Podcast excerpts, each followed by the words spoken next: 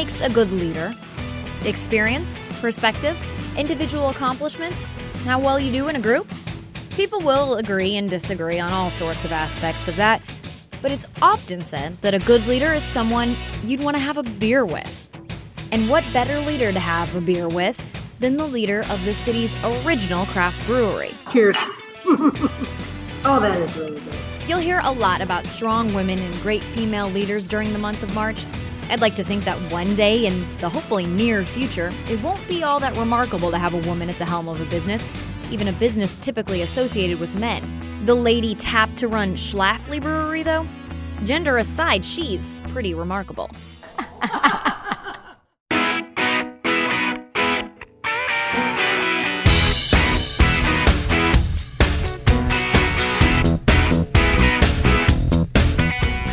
this episode of Abby Eats St. Louis, we're going to introduce you to Fran Caradonna. I love St. Louis. I just can't help myself. I didn't mean to stay here this long. How coming up in a beer bros world made her such a boss babe, and her advice for ladies looking for a seat at the table. We all know who the boss is, and they go, "Oh yeah, sure," and I go, "No, really, I'm the CEO." The first beer she had a role in testing out, and what she keeps in her fridge. No kegerator, not anymore. Plus, food news and your weekend planner. Fran studied journalism back in the day. She even worked in public radio. It's why she immediately took interest in my recording equipment. I bragged to her how much better and easier it's gotten to use even since I started One, this two, podcast. three, one, two, three. One, two, three. which makes it all the more embarrassing that I missed some part of the audio process along the way and it didn't turn out. So, Fran, we are here again today because I messed up. I had audio issues when we did the first interview. Um, it's one of those things you go back to the station and you're like, all right, well, that happened once. And everybody just kept saying, it's okay, it's never going to happen again. What's a mistake that you have made in the past that you said, well, I'm not going to make that mistake again? Oh, so many, Abby. I don't even know. I'll have to try to think of one. Um, you know, the thing I tell people today is don't be afraid of making mistakes. Um, be d- just figure out how to fix it. Number one, repair the mistake you make, and number two, figure out how not to do that again. You know, um, in the beer business, there's j- it's just so easy to make a mistake. You can make a mistake making the beer. You can make a mistake, you know, doing the business part, paying the taxes, all that kind of stuff.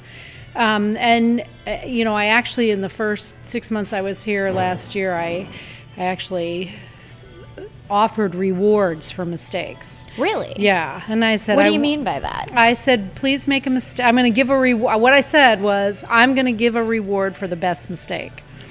And I had just read something, uh, I forget now who I was reading, but they were talking about elevating the quality of your mistakes. Reducing the quantity, but elevating the quality. The better your mistakes are, then the, the better you're doing, you know? Because if you're, you're not making stupid mistakes anymore, Right. you slowly elevate the quality of your mistakes. And so somebody on the team said, oh, I'm just going to open a valve and let a bunch of beer hit the floor. And I said, it can't be a stupid mistake. no rewards for dumb mistakes, but try something, mm-hmm. you know? And if, if we're not making mistakes, we're probably not pushing the envelope enough. It's like the harder you're swinging, the more it's going to hurt if you miss your target. That's but right, yeah. At least you're swinging hard in the first place. Exactly. I and we like can learn so much from from fixing the mistake and then fixing the system that caused the mistake. So you've done that. Yes. You you will never make that mistake Nope, again. not even I a little promise bit. you you'll make other mistakes and that's a good thing. Exactly. Maybe somebody will reward me along the way for those. Yeah, there as you well. go. Like so many of us, Fran's first real experiences with beer happened in college at the University of South Carolina. She was into trying new brews even then, though I think it'd be fair to say her palate wasn't quite as refined. We were a test market for Natural Light back in the late 70s. Natty South Light? Carolina was. We didn't call it Natty Light. Um, I, th- I didn't hear that until I moved to St. Louis. Really? And, and you guys called it Natty Light. We didn't call it Natural Light. We just called it Natural. It was just give me a natural, and you know I was. That sounds ch- appealing. It was very, appe- you know, I was at that age. I wasn't wearing makeup. You know, I was going with the natural look, and so give me a natural, and yeah, it tastes like beer. But as you know, as I got a little older and, and got into my early and mid 20s, um, I really did begin to appreciate other beers, you know, imports mostly back then. Well, that's all we had. Mm-hmm. Um, darker beers, hoppier beers, and started looking for for good beer. Try and explore a little yeah, bit with that. Yeah. After graduating, Fran worked in public media for a while on the advertising side, then joined an ad agency. She says she looks back and sees how all the experience running small business and figuring out what works and what doesn't in direct marketing was a good foundation for her career to come. Plus, she says it was the 80s. The ad world was fast paced and fun, and she was a rising star. In the meantime, she'd gotten married to a craft beer fanatic from St. Louis named Tony. They moved here, he started a distribution company, and when they decided to have a family, she left that go go advertising world behind to start working with him at the Signature Beer Company. Somehow we always knew we were going to work together. You know, we felt like one of the things we did well, and I still think we were great business partners. Um, we have, you know, our skills complemented each other. And, um, he it was something he was really passionate about and he worked for a beer distribution company Griesedieck Imports which was no longer here. It was bought by Glazer some years ago. And he went to work for them right as corona was coming to town the first wave of corona. Mm. so he was hired in first as a a beer truck driver and then as a beer sales guy. It's so funny to me to even think about that as being something that wasn't mainstream. Oh yeah, it was not. It was all new. Uh, yeah. It, you know, it was a whole, and it was it was huge for that distributor. It was you know people loved trying it and it was it was kind of like you see today with the seltzers. Yeah. You know it was like the latest thing. Mm-hmm. so anyway he he worked for them and he saw the craft beer thing happening on the coast and so you know knowing that we wanted to have our own business he this seemed like a logical thing. So you know he put together the plan to start a small dis- distributorship and uh, we were in a position where we didn't have to it wasn't a big capital intensive business. We bought a van a delivery van. We had enough cash to rent a, a little tiny warehouse um, and I kept my job so that I could pay the bills, so we didn't have to pay him. The company didn't have to pay him a lot of money, and so the, the, that was how I contributed to the launch of that business was to be able to make sure we and you know we lived in a little house in Shrewsbury and kept our expenses small so yeah. that we could could invest in that. So we built that business up. And so when you were exposed to St. Louis for the first time via your then husband, were you aware of what the beer culture was here, specifically because of the fact that this is a city in the shadow of a pretty big brewery? Uh, I wasn't aware until I got here, and I became aware because partly because Tony Caradonna was such a huge fan of Anheuser-Busch and what they stood for in this community um, you know, they've they kept the brewery open during the 13 years of prohibition so that people had work. Right. I mean, that makes a huge impact for generations. Absolutely. And I think there's people today who don't even realize that's where some of the community loyalty comes from because it was 100 years ago. But um, it's truly woven itself it into ha- the fabric of yeah they were so much a part of the community and and it the love and respect went both ways you know? I really think that was a big part of it. So tony was you know came grew up in this town where there was that deep abiding respect for uh, the company and the family the Busch company and the Busch family. So yeah, he was he was a big fan and just appreciated the way they went about doing their business back then.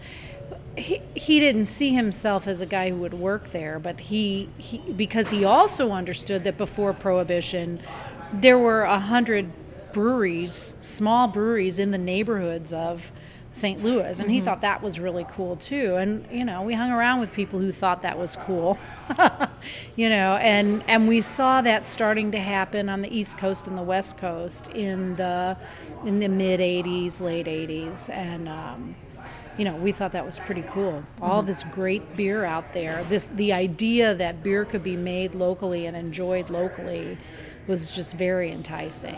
Even as they grew their company to be the go to purveyor of craft beer before selling it to another local distributor, they'd always wanted to get into what Fran calls the fun side of things actually brewing beer. The couple used the capital from selling Signature to launch O'Fallon Brewery. It was at the time one of just a handful of craft breweries in the St. Louis area, including Trailhead, Morgan Street, and Schlafly. We were the fourth brewery. So we decided in October, wrote our business plan, went to the banks, asked for money, um, ordered the equipment, found a location, a building, applied for our licenses. We moved into the location in January. Um, the equipment came in in February. We made our first test batch in March, and we sold our first keg of beer the first week of April. I mean, it happened Yeah. really fast. As fast as it happened, Fran kept up. Even as they sold O'Fallon, Fran stayed busy. She and Tony aren't married anymore, but her relationship with beer hasn't really changed. It's just gotten stronger. She was picked to be Schlafly's CEO last July. Because there's not as much sunlight between 2019 and 1920 as you would hope, though, much ado has been made about the fact that a woman can be in charge of a beer company. That, Fran says, is something she's actually been dealing with her entire career. Well, they assume you're the secretary Yeah. or the administrative assistant, or you know, you're the wife, so you he must be the boss and you must be the helper. And you know, not that, not that I wasn't a helper, and and or he wasn't a helper, but we had Right. very. Um, very clear roles that we figured out between us. He knew we knew who was the boss. I was, you know, he knew I knew and and he was the boss of some things and I was the boss of other things, but he was the vision guy and the sales guy and I ran the rest of the company. And so the, you know, folks would come in mostly insurance salesmen and, you know, ask for him and I'd have to gently remind them, you know, that we all know who the boss is. And they go, oh, yeah, sure. And I go, no, really, I'm the CEO. For real, you need my nameplate." signature on that. Exactly. He's going to defer to me on that. So, you know, and it worked well for us. And um, as time has gone on, that's less of a thing, Yeah. thankfully. You know, people aren't as surprised. Your generation, the men in your generation, and even generations above and certainly below you are just, it, there's more of an expectation that a woman can be a leader, a woman can be in control. And for my generation, it was still very new. Not quite as unusual as my mom's generation, but I think, you know, I've said that of all my friends in high school, I'm the only one who had a real career. You know, the rest of them supported their husbands' careers. And, you know, there's nothing wrong with that. Right. But they were all very accomplished women in their own rights. One was a CPA, one was a horticulturist, one was an architect. You know, and when the kids came along, they gave up their careers. So, um, not bad or good, just different. Right. And yes, my generation, I do think, thankfully, that we are getting better at just kind of assuming we will have a seat at the table, making a seat at the table for ourselves. But did you see times where the table was set and there wasn't a spot for you and you had to kind of elbow your way in? Yeah, especially in the beer business because it's very male dominated Yeah. and very male dominated in this town. Craft made it a little easier because we were already quirky. You know, Schlafly has always had women at the table Yeah. from the beginning, so it wasn't hard when we were working with Schlafly to to be their distributor. You know, to be a female voice. That wasn't difficult.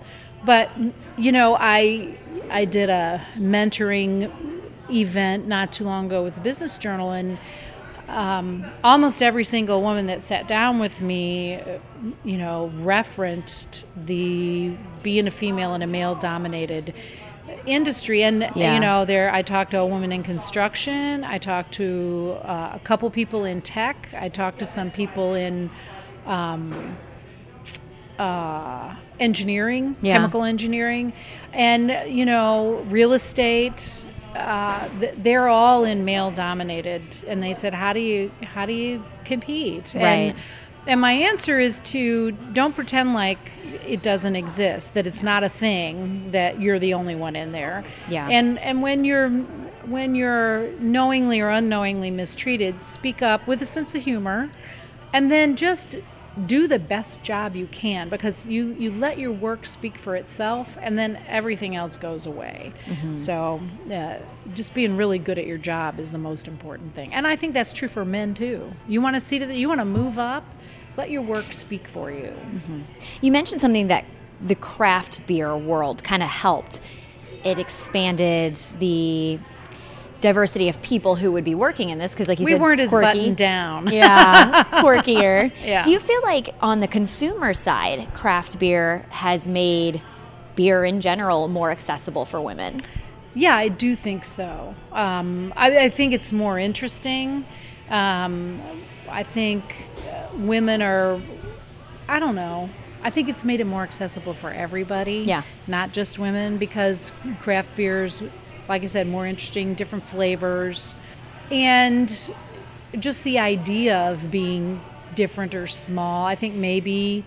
Um, maybe it's not women. Maybe it's young people. Yeah? I'm not sure, but it it is a fact that women are attracted to craft beer, both as drinkers and as workers. Um, we have, uh, you know, we, we have far more women in the business today, even on the production side. I mean, like I said, Schlafly's always had women in the Yeah. brewery, but but today a lot of small breweries do, and there's even breweries here that were founded by women, you know, and that's such a nice. Um, such a nice sign of uh, really anyone can do this who has the passion. Yeah. Beer has been in the past known as more of a bro drink. Business has been known as a man's world in so many ways, but like we were just saying, both are progressing. Which do you think is progressing faster or in a be- better, healthier way to you? Hmm, that's a good question. Um, you know, I, I know, I've always said I love the beer business because I've been here a long time and I've learned it, but I didn't have the passion for it that Tony had. My passion was for small business. Yeah, And I still feel passionate about making a small business work. And so when for me to kind of separate the two is hard um, because I think there's so much potential in both beer and business Mm-hmm. to do it better.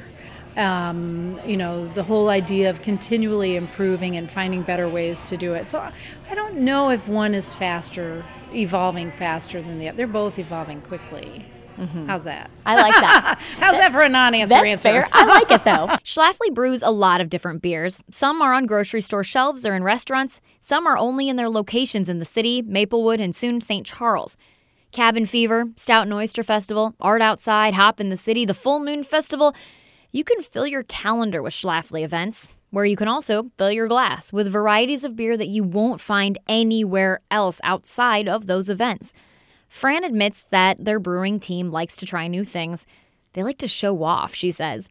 But for anyone in the beer biz in this town, the Anheuser influence is a blessing and a curse. I mean, obviously, the city's exploding right now with 60 plus, 70 plus breweries. But do you think, especially when you were kind of beginning and trying to get craft beer into people's hands, do you think the Anheuser-Busch dominance made it more difficult? Yeah, I think I think we did. We had to do a lot of education at the mm-hmm. beginning because in this town, which was such a loyal beer town, people understood the beer business in in one way, which mm-hmm. is it's Anheuser Busch, and there's you know Bud, Bud Light, Mich, Mich Light, you know, and you pick one, you Yeah. know, and that's what my dad always drank Budweiser. I drink Bud Light or whatever. My dad was Bud Light for a real long time, then Mich Ultra for a while. Yeah. That's exactly right. And the, and you were loyal to a brand. And so when we when we started when Schlafly started um, the consumer's question was what is this? And which one tastes most like Mich Why is this different? and which one tastes mo- exactly? Yeah. Which one tastes like what I'm used to? Or or what they they didn't even say which one back then. They said does it? Mm. Does it taste like Budweiser? Interesting. you know and so we did a lot of educating of how is this different than what you love and and we talked we poured a lot of samples you know sampling i still to this day think sampling is the best way to sell a beer Yeah. is you- is you get a beer in somebody's hands and you let them taste it and and a portion of them will like it enough to go buy it. Yeah. Not, and it's not you know we're not making beer for the masses. That's what they already do. Is they make beer that's that's not offensive to as many people as possible, and that sells a lot of beer. And there's nothing wrong with that.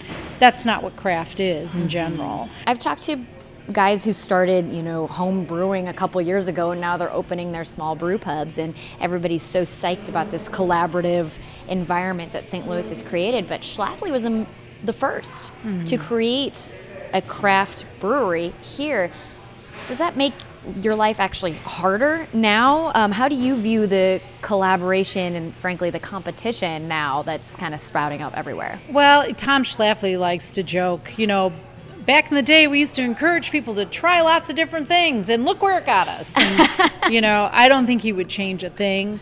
Um, I think we have, I think our, the fact that we're the first um, is both an asset and can be a liability mm-hmm. if we let it. And and so like any, we all have assets and liabilities as people.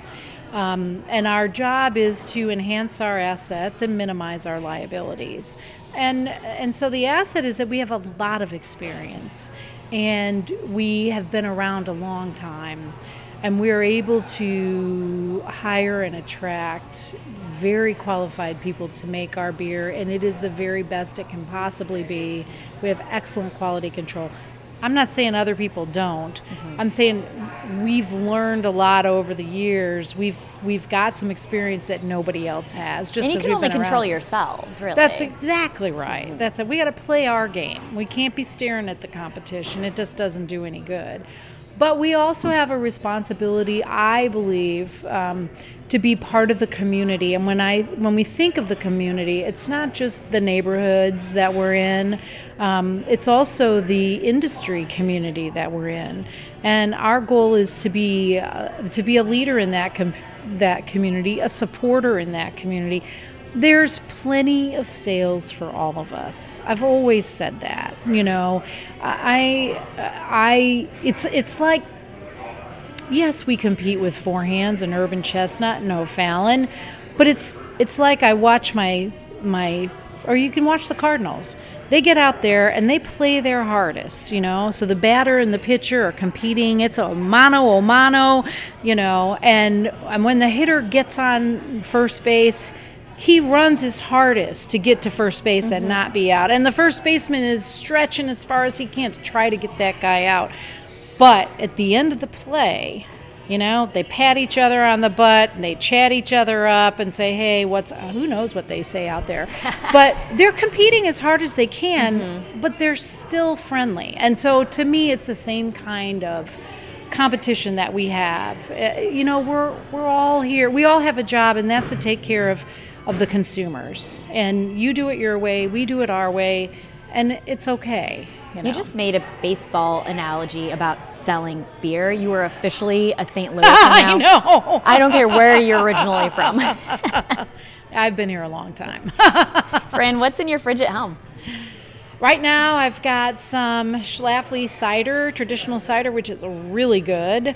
Um, I have some boomerang in my refrigerator, which is our new um, mead spritzer, which is very delicious and we think plays with Truly and White Claw. It's kind of in that area. Except for, as podcast listeners will know, I can't stand either of those two things, and I really like boomerang. Oh, so good. That's, that's, that's good. good. to know. yeah.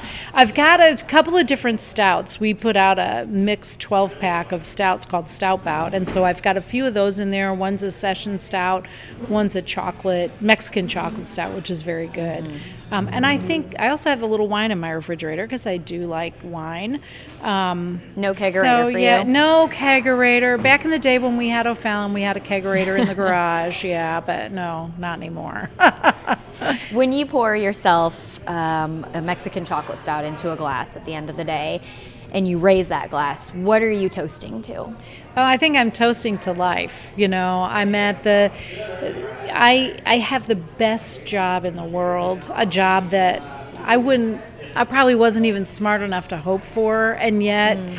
it feels like exactly where I'm supposed to be, and I get to work with a bunch of great people.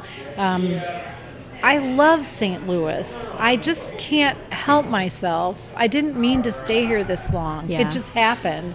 Um, and so, yeah, I am just just happy to be living and working uh, at this stage of my life in such a happy spot.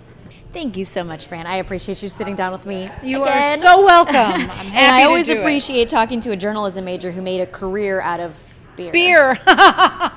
Who'd have known? Actually, everybody should have figured that one out. yeah. Ooh la la. Ooh la la. Ooh la la.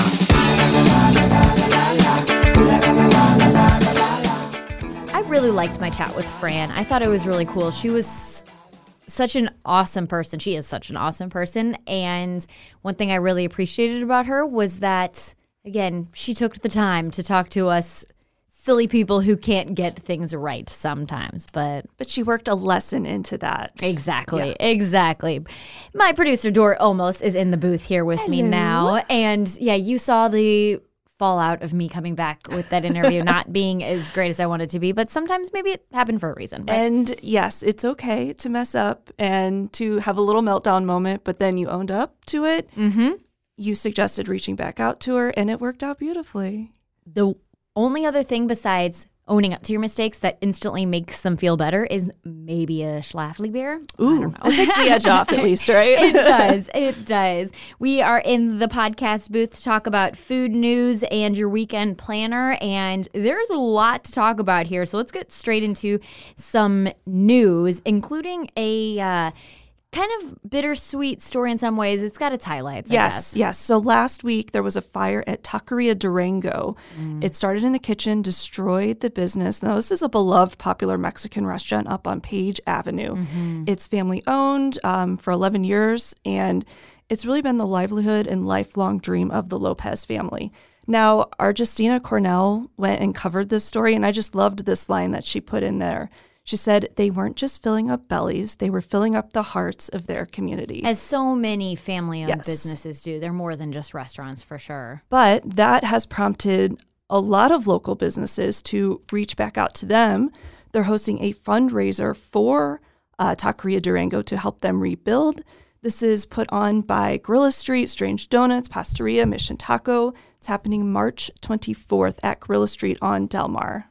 That is amazing. Again, like these restaurants just coming together during, I think, probably the worst nightmare situation for so many of them to see their work literally burned to the ground down. like that, especially in a kitchen fire like that. So um, make sure you mark your calendars for that. And we'll remind you guys about that again Yeah. next week in the podcast. So, how about some good news? Always. Union Loafers was just included on Food Network's list of best bakeries in America. Yes. Have you been there yet, by the way? I've eaten food from there, and Yes. I tried to go sit and you know, like I mean, ev- Union Loafers bread is all over the place, and their sandwiches, yes.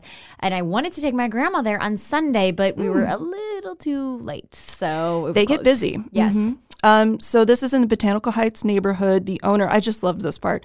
Owner Ted Wilson started baking in high school. He made pizza to woo a date, and then fell in love with baking. Um, Food Network boasted their sourdough. Their sourdough is so good. it's so good. Um, they have great pizza though too. If you can get in there, get a table. I love it. Congratulations to Union Loafers.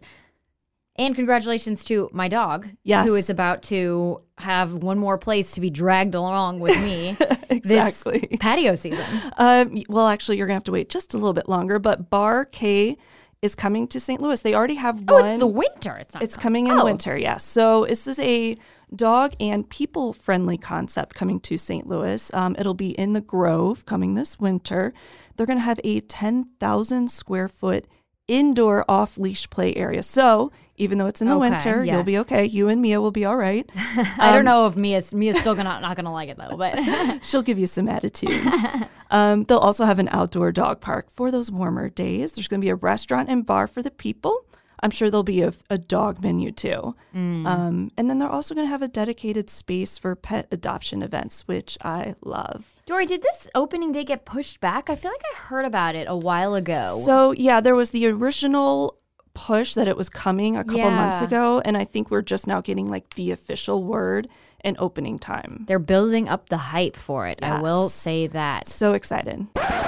Okay, this is where we recorded a segment on St. Patrick's Day activities, the largest of which have now been canceled. Downtown, Cottleville, and Dogtown St. Patrick's Day events are not happening now because of coronavirus concerns. As of Wednesday evening, which is when I'm recording this little addendum, Alden is still having a celebration Saturday morning. However, just check online, make sure these events are still happening for any developments that could happen over the next couple days. You just never know. Okay, back to regularly scheduled programming. Our perennial fish, fries. Uh, fish fries again this Friday. We've got the guide for you to check out ksdk.com slash fish fry. Interactive map with all the locations near you in the St. Louis area. It is so handy. I used it this past Friday. oh yeah, where'd you go? Um, I actually, uh, I'll tell you when I'm talking Oh, about my best fit thing later. But honestly, it turned into oh, it's already seven thirty, and most of them close at seven. They do close So- pretty early, But yeah. now I'm planning ahead for this weekend, so Very good. even better. Even better. All right, so we've got another thing for you to check out on Saturday. Or This is on Friday Okay, so this is on Friday. The opening of Tale to Table in Maplewood. This sounds so cool. This is what they're saying about it. It's everybody eats and a lot of people cook.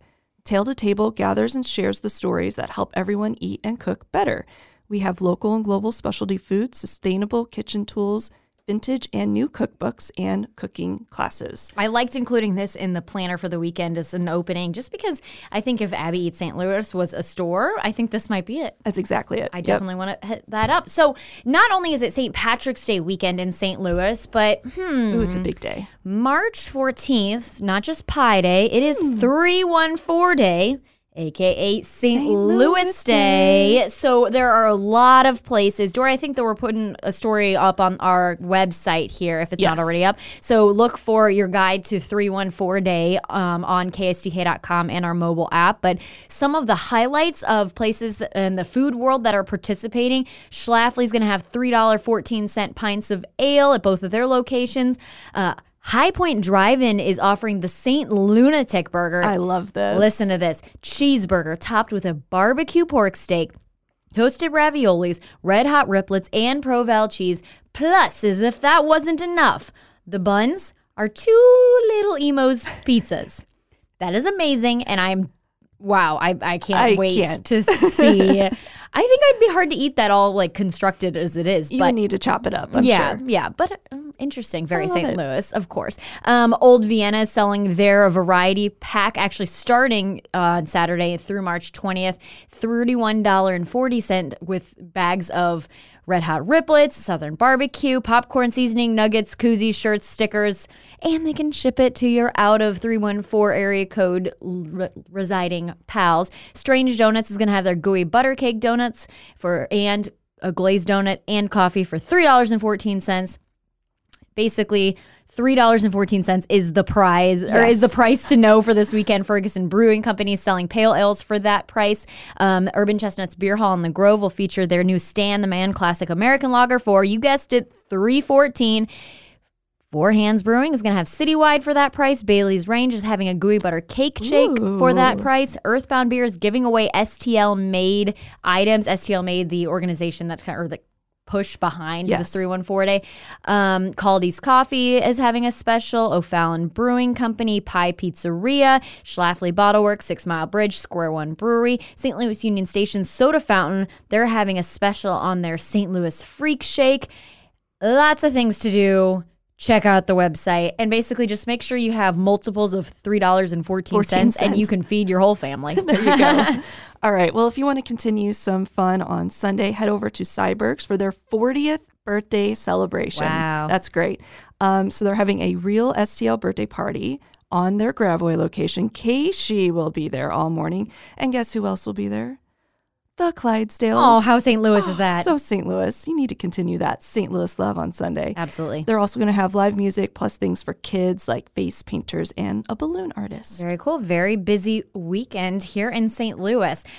Dory, what's the best thing you've had to eat this week? So I've got a little bit of a dual best thing I ate, but it'll make sense here. So I went to Black Market Eats for the very first time. I've been wanting to go there for so long. We got the Cali Gold burrito, and it was so good. I love. I don't think I've ever had anything I don't like from Black Market. I Eats. think I'm. This is the, same place, by the way, that went kind of viral a couple years ago for having the um, sushi or the burrito size sushi rolls, so sushi burritos. Yes. Yep. And there, it was so good. Mm-hmm. Can't recommend it enough.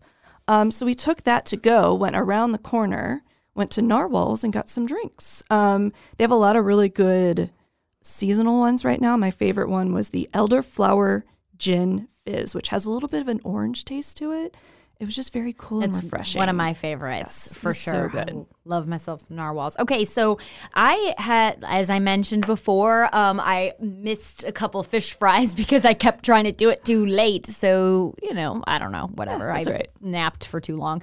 Um, but I had a, I have, so I have two that I wanted to mention as well. Um, I got the Jane Says Burger at Layla in the Grove, and I love Layla. They have a couple locations, but this was the one on Manchester in the Grove, and they're like lentil bean burger. I may have mentioned it before, but I was just craving it one Friday where I was trying to go meatless. Um, colleague Ryan Henson and I grabbed them, and they were just so good. And it's got like the crispy kale on it. Even if you don't think you're a veggie burger type of person, this is a really good one. And then also, when I was just really wanting fish fry, but I wasn't able to get fish fry. I went to the Scottish Arms in the Central West End and got the fish and chips there, and it was like melt in your mouth batter, so good, and it gives you that really like authentic, you know, pub feel Yes, in it there. sounds like it. It was super fun, so I recommend that. But last week I also went to happy hour like every night of the week, so Because you got this new schedule. I do. I had to take advantage of it. I'm going to no happy hours this week because I'm so tired. But um, I will also have to give a you know mini shout out to the cheese curds from Retreat Gastropub. Ooh. I got happy hour with a girlfriend, and I have never had the cheese curds there before. She was coming back from the gym and insisted on ordering cheese curds because I have the right kind of friends, and it was so good. oh my good. gosh, they were really good. Well, thank you so much for listening, and let us know what you guys wind up getting into this weekend, um, and let us know I've, your concerns over things happening in the coronavirus. Uh, News cycle, if you will, are changing the way that you're going out to eat or you're planning on celebrating your weekend. Send us all of your thoughts to our Instagram. We're at Abby Eats St. Louis.